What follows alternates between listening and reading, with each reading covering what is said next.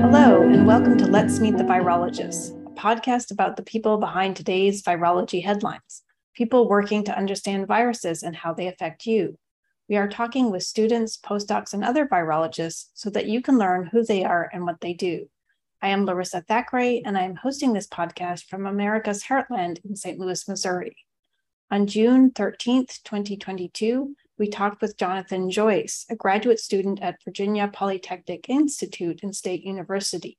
He received his bachelor's from Radford University, a master's of science at University of Florida, and a master's of public health from Virginia Tech.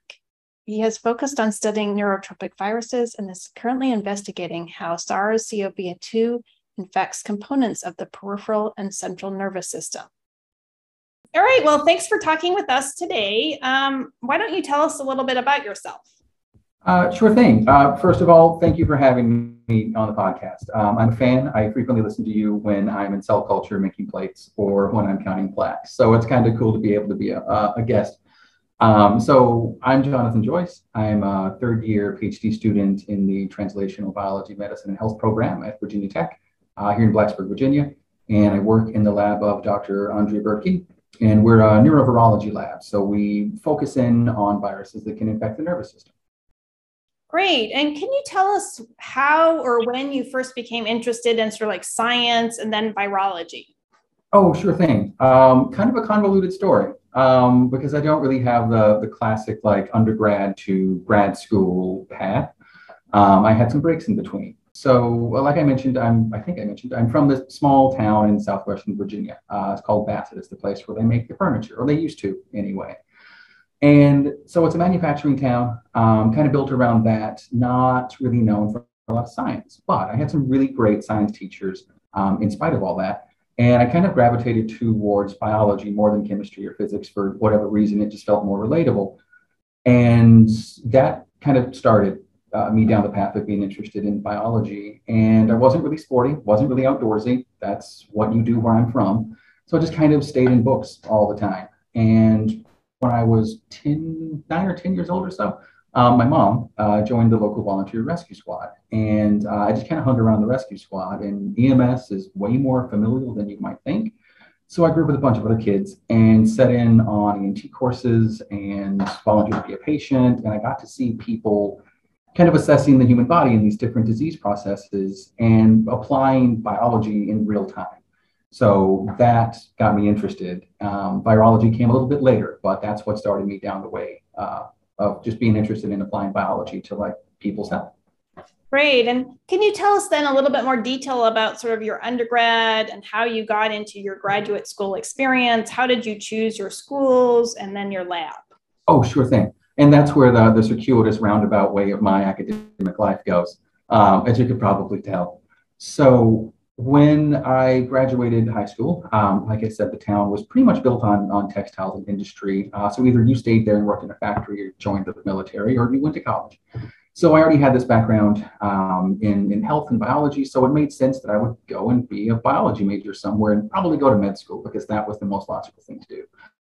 And I looked around and uh, ended up doing my undergrad at Radford University, which was about 60 miles from home, about an hour and 15 minutes up the road. So I was close enough to where I could come back home um, and work and run rescue and teach when I wanted to, but far enough away to be an undergrad and kind of get to have that experience. So I went to Radford um, mainly because of the campus size. It was small enough to where you could have like one-on-one interactions with faculty, um, but big enough to where you could just be kind of a face in the crowd if you wanted to be. I wasn't really sure what I wanted to do as far as my biology concentration was concerned. And thanks to some amazing professors, um, and this is a shout out to anyone who does undergrad teaching, um, through general biology taught by uh, Dr. Charles Kugler and my micro and molecular professor, Georgia Hammond, and then immunology, uh, Dr. Mary Roberts, and then parasitology, Dr. Sam Zekas. I was able to figure out that it wasn't so much the human side of things that was really interesting to me. It was the pathogens that made us sick. That was what made me interested. And about the time I had that realization, uh, the department hired an amazing professor who ended up in the head for a while, Dr. Justin Anderson. He was a virologist.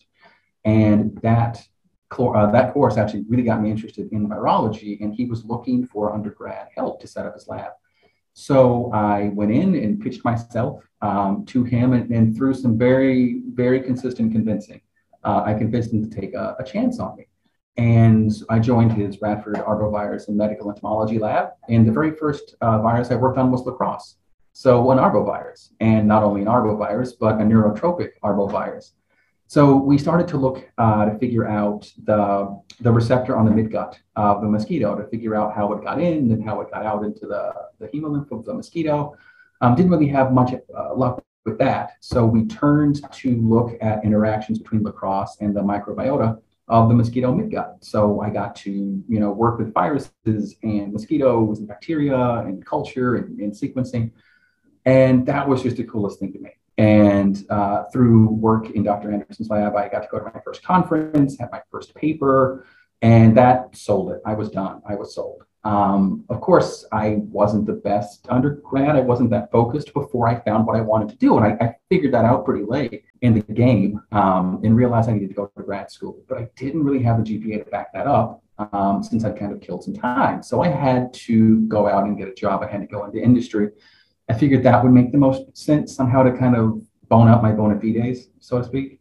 So I ended up working um, in a synthetic bio startup um, here locally in Blacksburg for a couple years, doing mostly cloning and plasmid construction stuff, and worked myself right out of a job due to automation.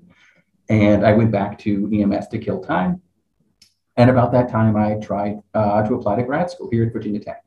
And Virginia Tech said, thanks, but no. So I kept working and found another job um, in a scientific advising and consulting firm. It was really cool. It worked with international scientists in the former Soviet Union to kind of help them take a project from soup to nuts, from like white paper to published paper at the end. And when I was there, they suggested, um, well, try grad school again. Why don't you? We'll even help you pay for it, um, but find something you can do distant wise because you're still working. And I kind of, you know, kind of screwed up my face and curled my nose and thought, distance, are you sure? And of course, little did I know the pandemic would happen and we would all be doing learning distantly. And I found a program through the University of Florida and I fell in love. It is easily one of the best programs I've ever been affiliated with in my life. And it was a master's in medical microbiome. And it was really host pathogen focused, which is exactly what I wanted. And as I got close to finishing that program, I realized even though I would have a master's behind my name, I hadn't really had any any additional research since undergrad. So I was going to need something to boost that with. So I was looking around locally, like where could I do, where could I go, how could I get that? And I ran across uh, master's public health here at Virginia Tech, and I thought that was like the perfect culmination of my interest, both lab science and how you can apply that to better the health of the public. So I paused um, the program through the University of Florida and enrolled at the uh, public health program here at Virginia Tech. And the cool thing about the program is that it's hosted um, by the Department of Population Health Science, which is actually in the vet school here. So how like one health can you be, right? You have animals, humans, the environment. It was perfect. So uh, I enrolled in the uh, MPH course here at Tech. Uh, put the uh, Gainesville uh, program on hold just to get my feet wet. Realized I could do both, and then doubled up and did both until I finished the uh, master's in the master's in medical microbiology, and then focused on the master's in public health. And through that, I was lucky enough. Um, they require that we do a, a, practicum and then a capstone. And I completed my uh, practicum in the lab of Dr. Misha Dougal here at Tech, who uh, also looks at flaviviruses and is an arbovirologist.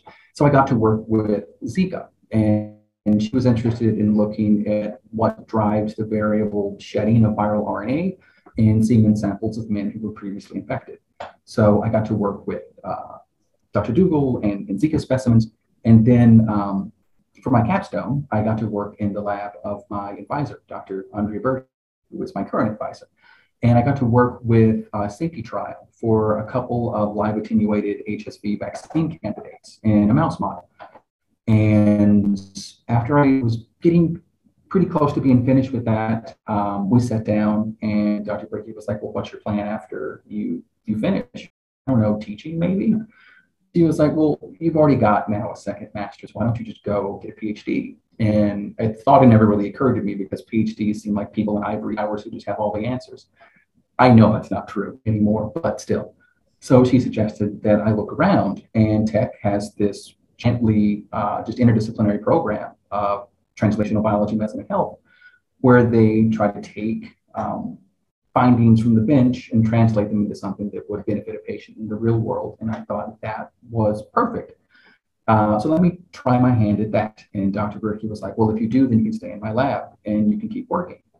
So that's kind of how I found uh, that lab um, and have stayed ever since. I just kind of fell in love with uh, just with the atmosphere and the camaraderie. It was an incredibly open lab. Everyone on the floor, for that matter, is really open and collaborative. And you can just bounce ideas off of anybody. So um, that's how I ended up in this lab uh, doing the work that I did. I actually worked over that summer on a guinea pig model of Zika virus infection, looking at the neurotropism of the virus, and then finished up that uh, live attenuated vaccine study, and then began work in this PhD. So it was a long road to get here, but it's been interesting. Yeah. Um, so I guess maybe um, before you get into your PhD thesis, maybe um, you can talk a little bit about sort of what you gain from doing your your masters in public health. Like how did that perspective sort of help or shape you in a way? As, you know some people have masters in public health that do phds or mds actually um, but not not everyone does. So how did that kind of um, change the way that you think about maybe um, virology or public health in general absolutely totally totally right and uh, the interesting thing about the program that i was in um, is that it's in a vet school. So we ended up interfacing a lot with the vet students. And some of the lecturers in the program were um, lecturers in the vet school itself. And, and we're even in the same building. So you really had that kind of interplay. And you really get to appreciate um, like the epidemiological triangle, you know, as they say. So you get to appreciate the pathogen, the host, and the environment. And I had really just focused on the pathogen um, even with with the arboviruses, the mosquitoes were just a vector to get it to a person to infect them. I didn't really consider them that much, and having a master's in public health, specifically in infectious diseases, um, which was the concentration I went for, you really got to appreciate how everything is interconnected. The the environment um, from which you find vectors and viruses, and then the virus, or in this case, pathogens themselves. And even the hosts and the factors that that can make a host susceptible like what are the socioeconomic factors that go in to making this person vulnerable to this pathogen? And of course poverty plays a huge role. Um, and it gave me a really global perspective on things. Um, not so much just this like developed world kind of perspective of oh it really only matters if it hits us it's like well no this is global i mean you can hop on a plane anywhere and be anywhere in a day and it really drove home like a global health perspective and I think that little did I know um, that would serve me incredibly well in, in the very, very, very near future. Right, right. So, can you tell us then about your thesis work? Is some of the big picture questions and then maybe some of the techniques that you use to actually do your studies?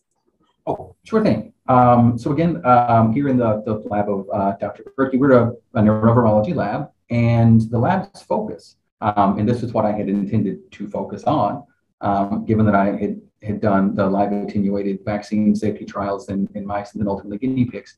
Uh, we focus on HSV, so herpes simplex virus, specifically one and two.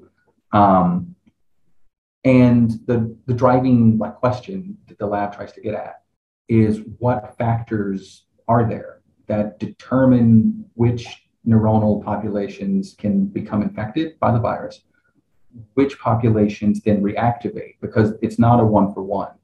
And then what is the mechanism by which they activate? And is there a way that you can leverage that into some therapeutic to stop it? Like you're probably not going to cure it, but can you at least stop it from reactivating and, and causing lesions and causing, you know, well, pain and discomfort and distress and increasing your chance for, say, HIV or other infections like that? That was what I thought uh, I would be doing. Um, but it changed a bit and I've been, without intending to do it, worked with neurotropic viruses almost my entire career. I started with lacrosse, I, I went with Zika, I worked with herpes. So I was going to do kind of a broad panel um, review of what are all these different viruses that have, you know, different genomic backgrounds, different entry mechanisms, how do they all get into the nervous system and what do they do once they get there? That was at least the plan of what I was going to do until everything changed.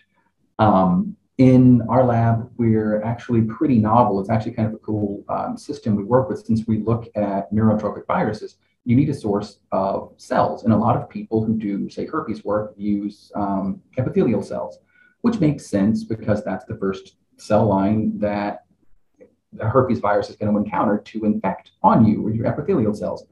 Um, but they then quickly invade your nervous system. But not very many people work with proper neurons. You can use stem cells that you can differentiate, or you can use um, neuro, like neuronal like lines that are cancerous, but not a lot of people use actual neurons. And we have the capacity in our lab to do primary neural culture. So we'll actually take um, neurons, ganglia out of mice or guinea pigs, dissociate them, and then keep the neurons alive ex vivo for weeks on end so we can manipulate them.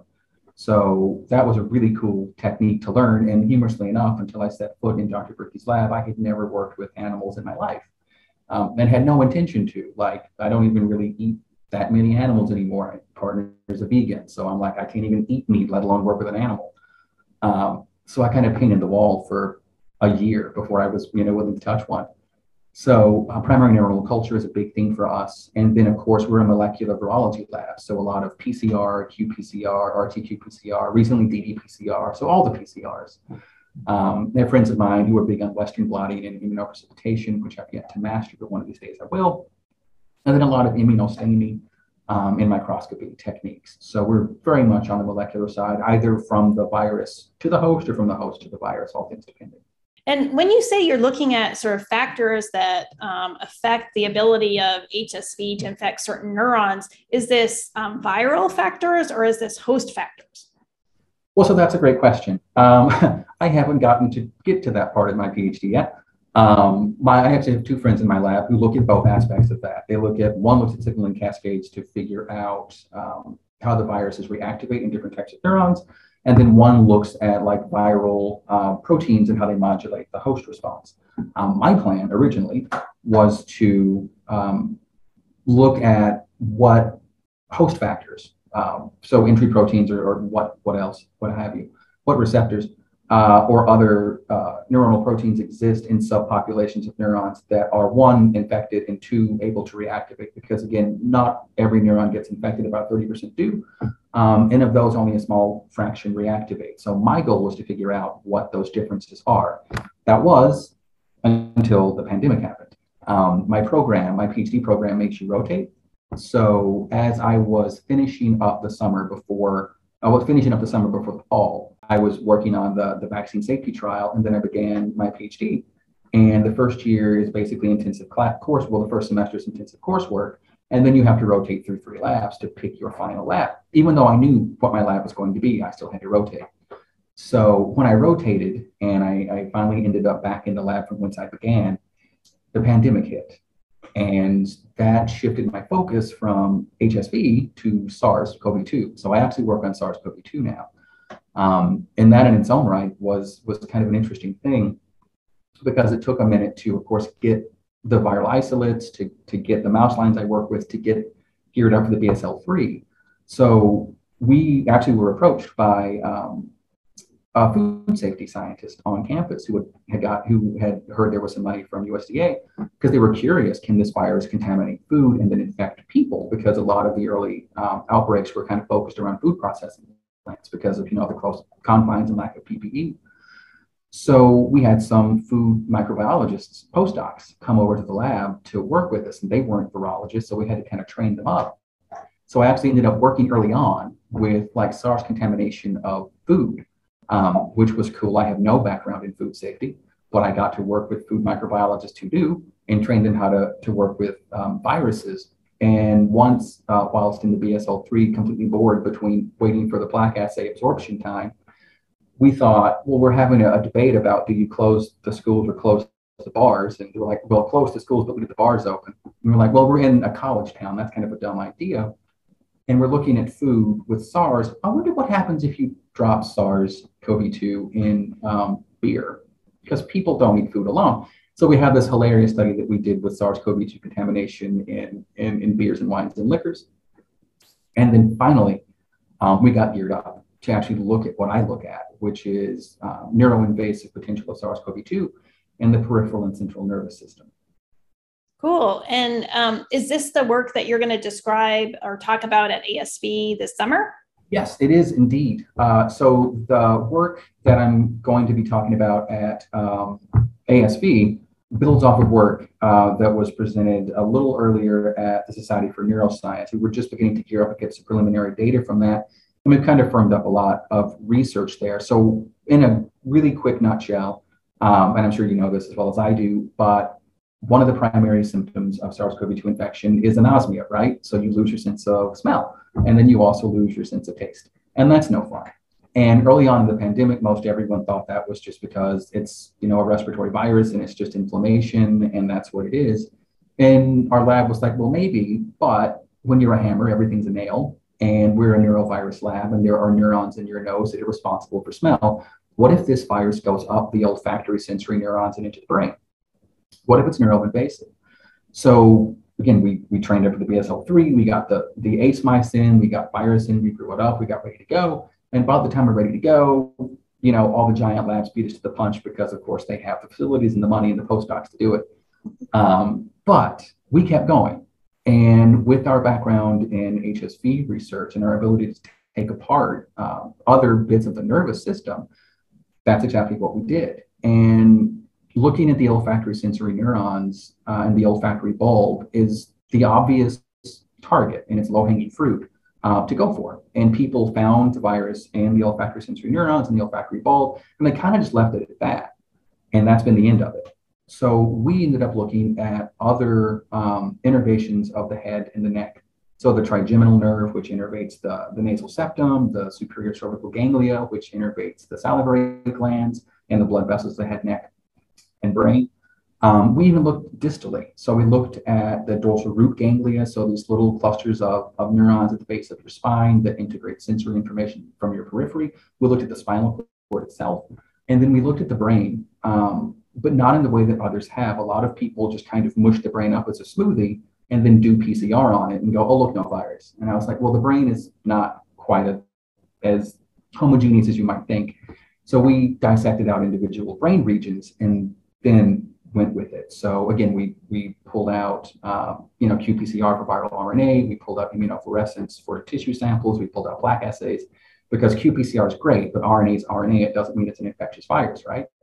So we went through all that work and found, um, surprisingly, I thought, I think, that this virus is able to invade the central and peripheral nervous system of these um, human ACE2 mice, but also wild type mice rapidly after infection. Like within 18 hours of infection, you can pick up virus transiting through the brain and not just through the olfactory bulb, um, which I thought would be the case, but I thought it would take much more time. So it's impressive that this gets into the nervous system so quickly, and it gets into the nervous system before you ever see viremia.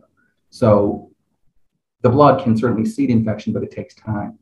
And that then, of course, seeded the question of, well, if it gets into the brain, the nervous system, before it gets into the blood, um, and it's getting into the nervous system of these mice that are wild type that don't have the human ACE2, well, then are there other factors that might allow neuronal entry?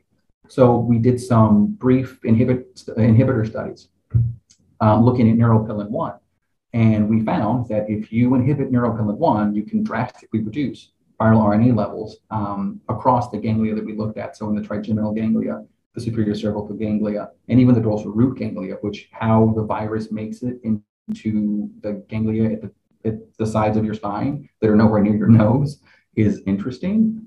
Um, so we wrapped all that up in a pretty little bow, uh, made an abstract out of it, and ASV was kind enough to accept it and invite me for a talk uh, to give that. So um, I'll be presenting this research at ASV. Um, as a matter of fact, there'll also be someone from my lab presenting on SARS-CoV-2 on food. That'll be our postdoc Mo, and uh, my PI, Dr. Berkey, will be presenting some HSV work at ASV. So it'll be a, a Berkey lab excursion. If you want to look this up, feel free. Um, then if you're even interested in the, the work that I'll be presenting, it's um, pre-printed on bioarchive. So you can just search my name or, or just search um, SARS-CoV-2 rapidly invades the central and peripheral nervous system of mice and give it a read, see what you think. Um, we're currently waiting for reviews. I think we're in week four, although it feels like forever. So we'll see. Wow, that's that's exciting. So it sounds like the, the the pandemic actually had a big effect on you professionally, sort of redirecting what you were studying in your PhD. How did it affect you personally? What was it like to be going through the pandemic in the early stages of your graduate career? Great question. And you're right, it, it has completely reshaped my PhD. Uh, my academic life seems to be reshaped by the people that I meet, from Dr. Anderson letting me work in his lab to Dr. Berkey letting me work in her lab and telling me that I should get a PhD um, life interceded and said, all right, you're going to refocus your PhD onto SARS-CoV-2. And personally, it's just an interesting time to be a virologist, right?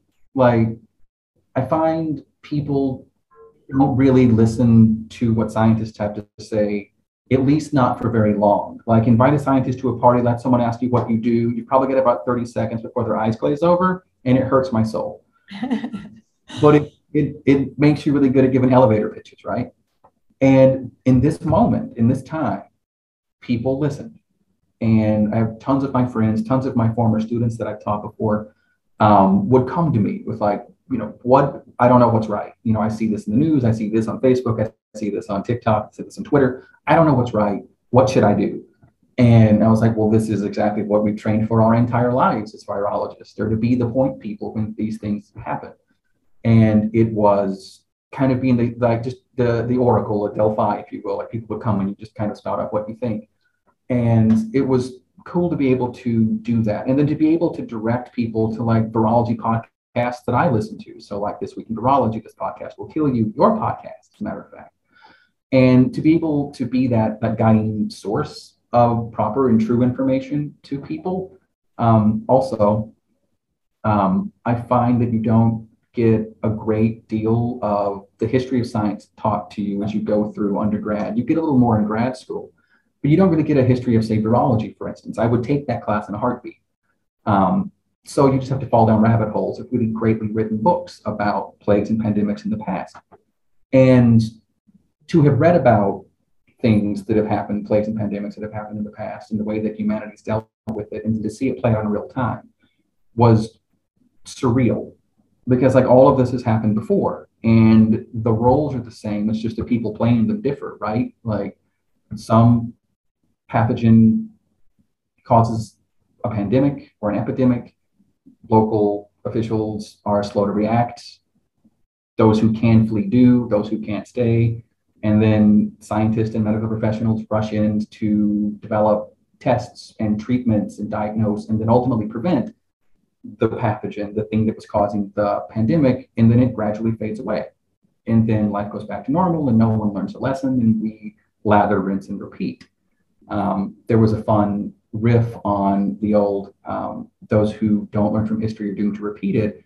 And then I'd heard an adaptation to that that says that, well, those that do are doomed to watch. And it was interesting to see that play out. So personally, it was just a, a validation of this is real and it's valuable research and we can in fact be voices of reason and logic in a sea of misinformation. And it's nice to see people reach out and have questions. Well thanks so much for talking with us today. Um, like i said we look forward to your talk at asv um, and uh, good luck with your research. Yes thank you so much. I look forward to seeing you at asv so feel free to swing by and ask me all the questions you want. This has been let's meet the virologist a podcast about people who study viruses